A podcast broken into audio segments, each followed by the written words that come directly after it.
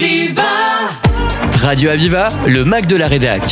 Une émission proposée par la rédaction de Radio Aviva. Les 26 et 27 avril, Perpignan recevait le Medfel, 2 jours de salons et de conférences, réunissant les professionnels du marché des fruits et légumes français, régionaux et nationaux.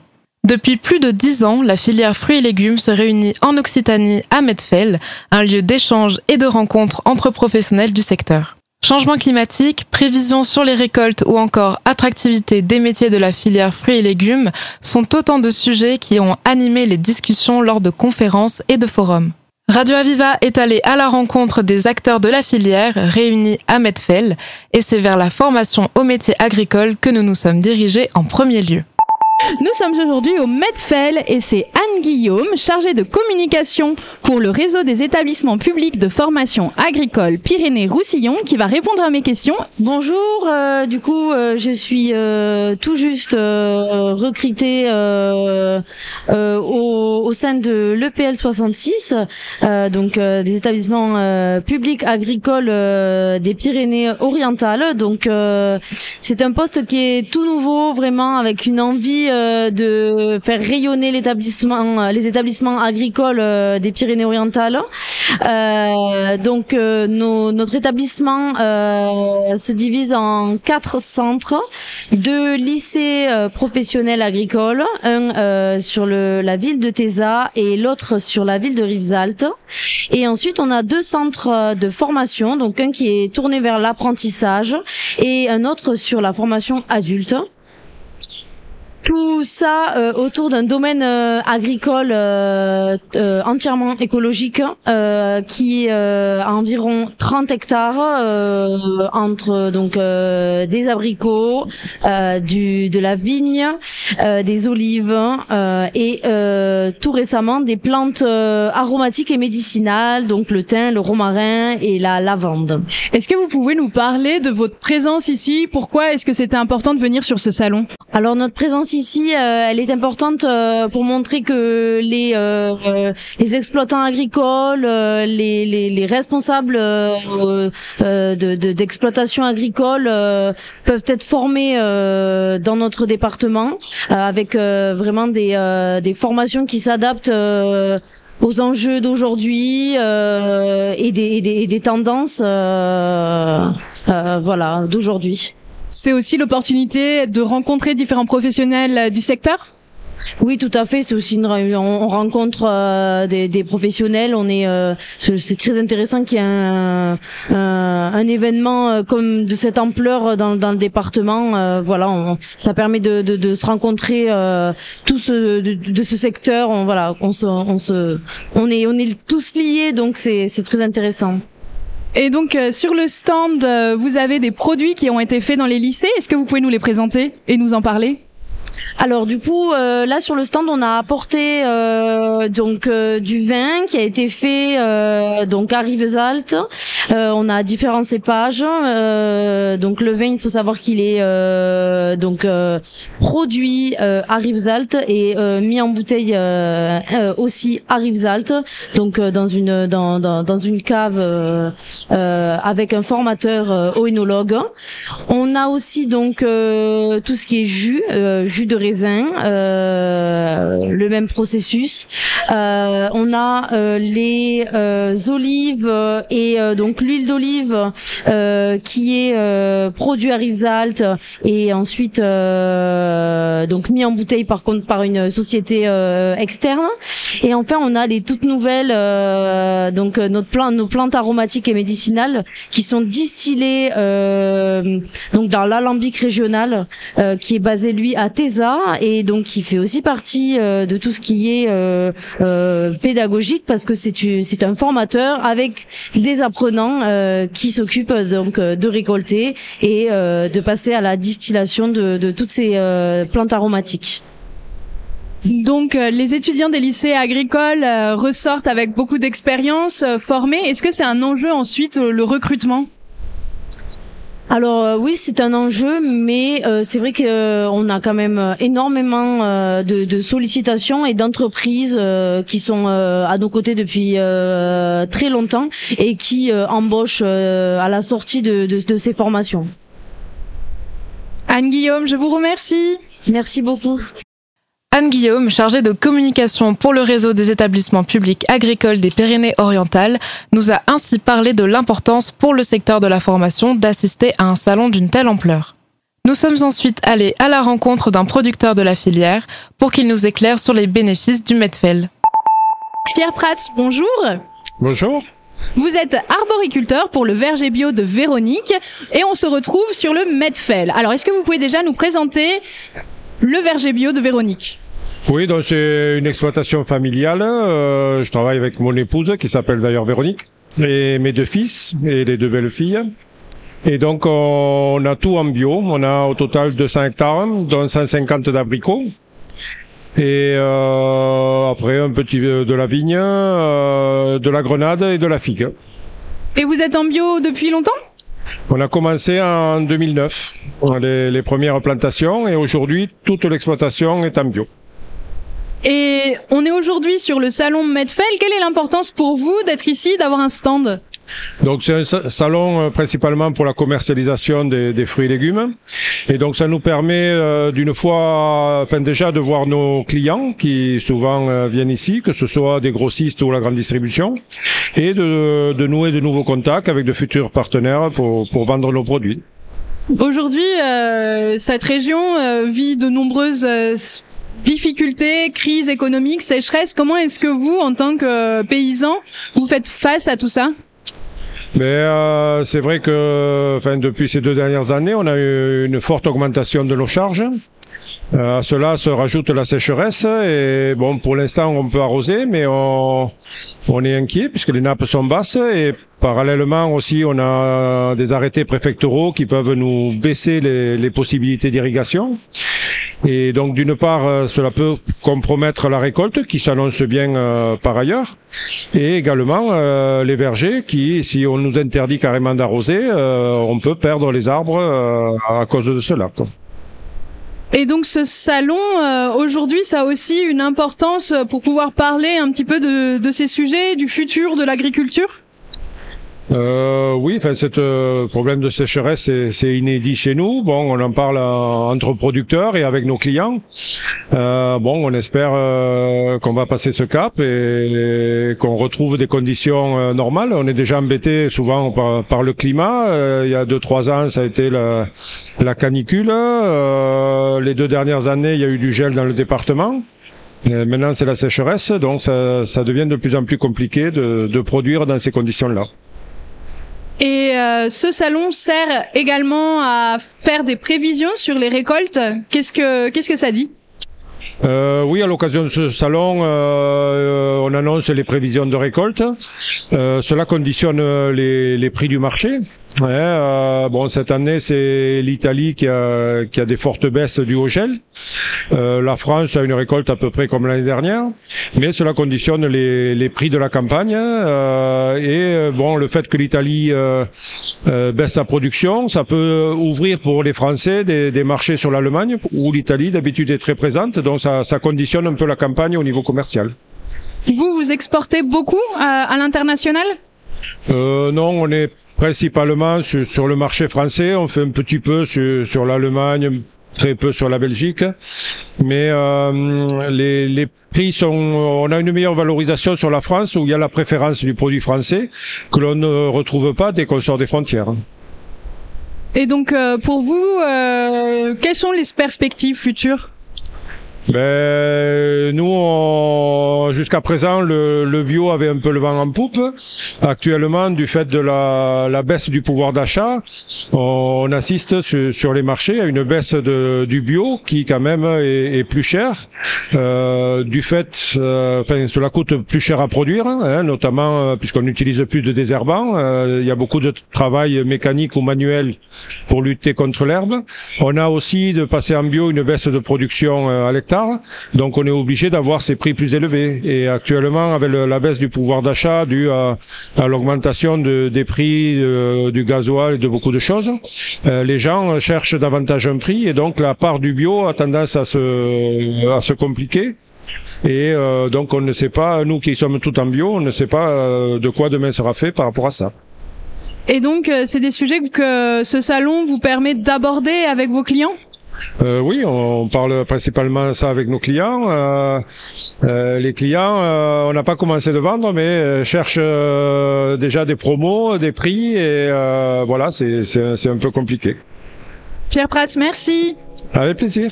Je rappelle que vous êtes paysan pour le verger bio de Véronique. Merci. À Viva!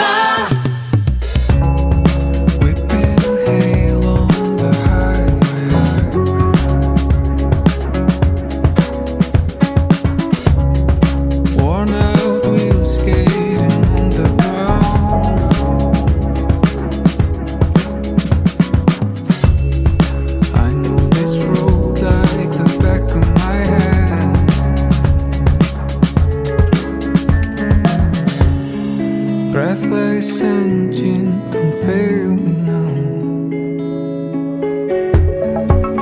We're driving high.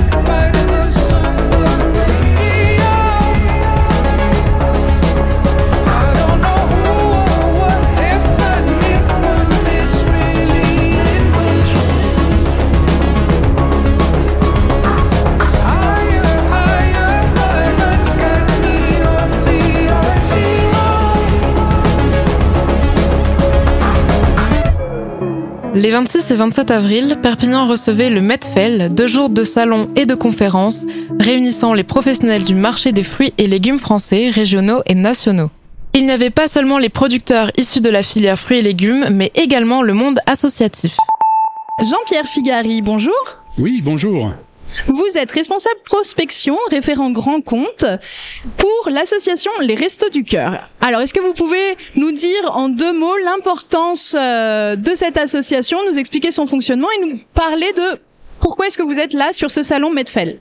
Alors, les Restos du Cœur, il faut savoir que c'est 70 000 bénévoles, que nous avons des salariés aussi, 240 à peu près, et que nous travaillons au niveau national avec une association basée à Paris, et on a aussi 144 associations départementales qui gravitent au sein des Restos du Cœur. L'association nationale s'occupe un petit peu de différents pôles d'activité au Restos du Cœur, dont le pôle alimentaire, hein, puisqu'on doit avoir 6 ou 7 pôles différents, pôle petite enfance, pôle réinsertion, formation, etc., etc. Les associations départementales, elles, gèrent des bénévoles, bien sûr, et sont proches du tissu local de l'industrie dans leur département.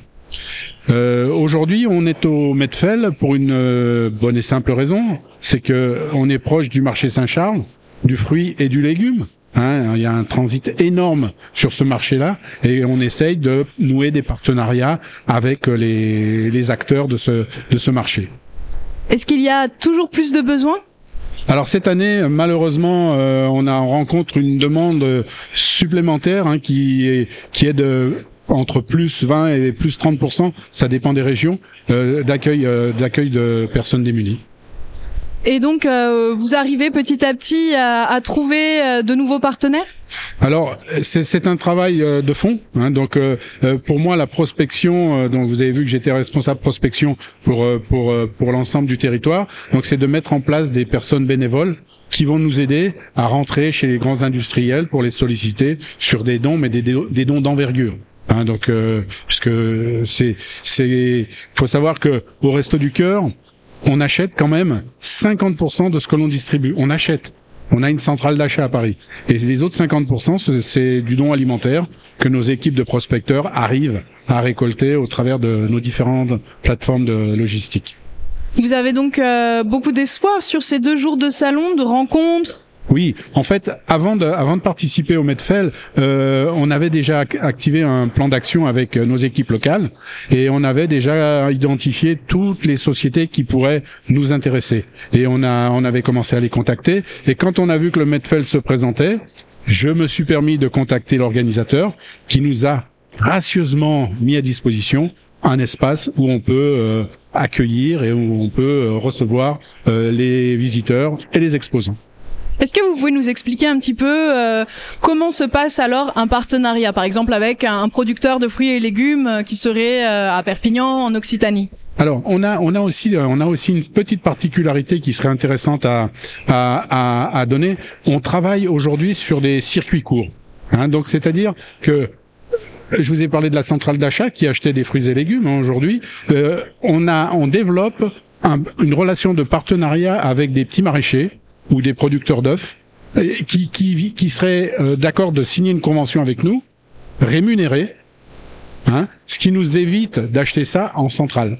Hein, donc, et là, on rentre dans un circuit super vertueux. Hein, donc, la proximité, la fraîcheur des produits, c'est fantastique pour les plus démunis. Jean-Pierre Figari, merci. On espère que vous rencontrerez donc de nombreux producteurs. Merci beaucoup. Nous étions donc avec Jean-Pierre Figari, responsable prospection, référent grand compte pour l'association Les Restos du Cœur. Nous sommes également allés à la rencontre de la Banque Alimentaire qui était présente pour la première fois sur ce salon. Nadine Bertrand, bonjour. Bonjour. Vous êtes présidente de la Banque Alimentaire des Pyrénées-Orientales. Depuis 1 an à peu près, depuis fin avril 2022, effectivement, je suis passée présidente de la Banque de Perpignan. Alors, est-ce que vous pouvez commencer par nous parler de la Banque Alimentaire ? Bien sûr. Dans la Banque Alimentaire, eh ben, on donne de la nourriture aux plus démunis, bien sûr. Hein, il y a de plus en plus de monde qui frappe à notre porte. Et notre but aujourd'hui sur le salon, c'est d'essayer de voir des transitaires ou des producteurs qui pourraient nous céder leurs invendus. Puisqu'effectivement, on a besoin de beaucoup de nourriture à donner. Des produits frais, des produits secs également, mais pour les produits frais, on a la chance à Perpignan d'avoir le marché Saint-Charles, donc c'est vrai qu'on va quand même chez certains producteurs au marché Saint-Charles, mais on est toujours en recherche de nouveaux producteurs qui pourraient nous donner, puisqu'on a de plus en plus de monde à nourrir. Donc nous sommes sur le salon Medfel. Et vous êtes à la recherche de nouveaux producteurs parce qu'il y a un besoin qui est aussi grandissant. Absolument, il y a un besoin grandissant. On a eu le besoin grandissant lorsqu'on a accueilli des Ukrainiens l'année dernière, en 2022.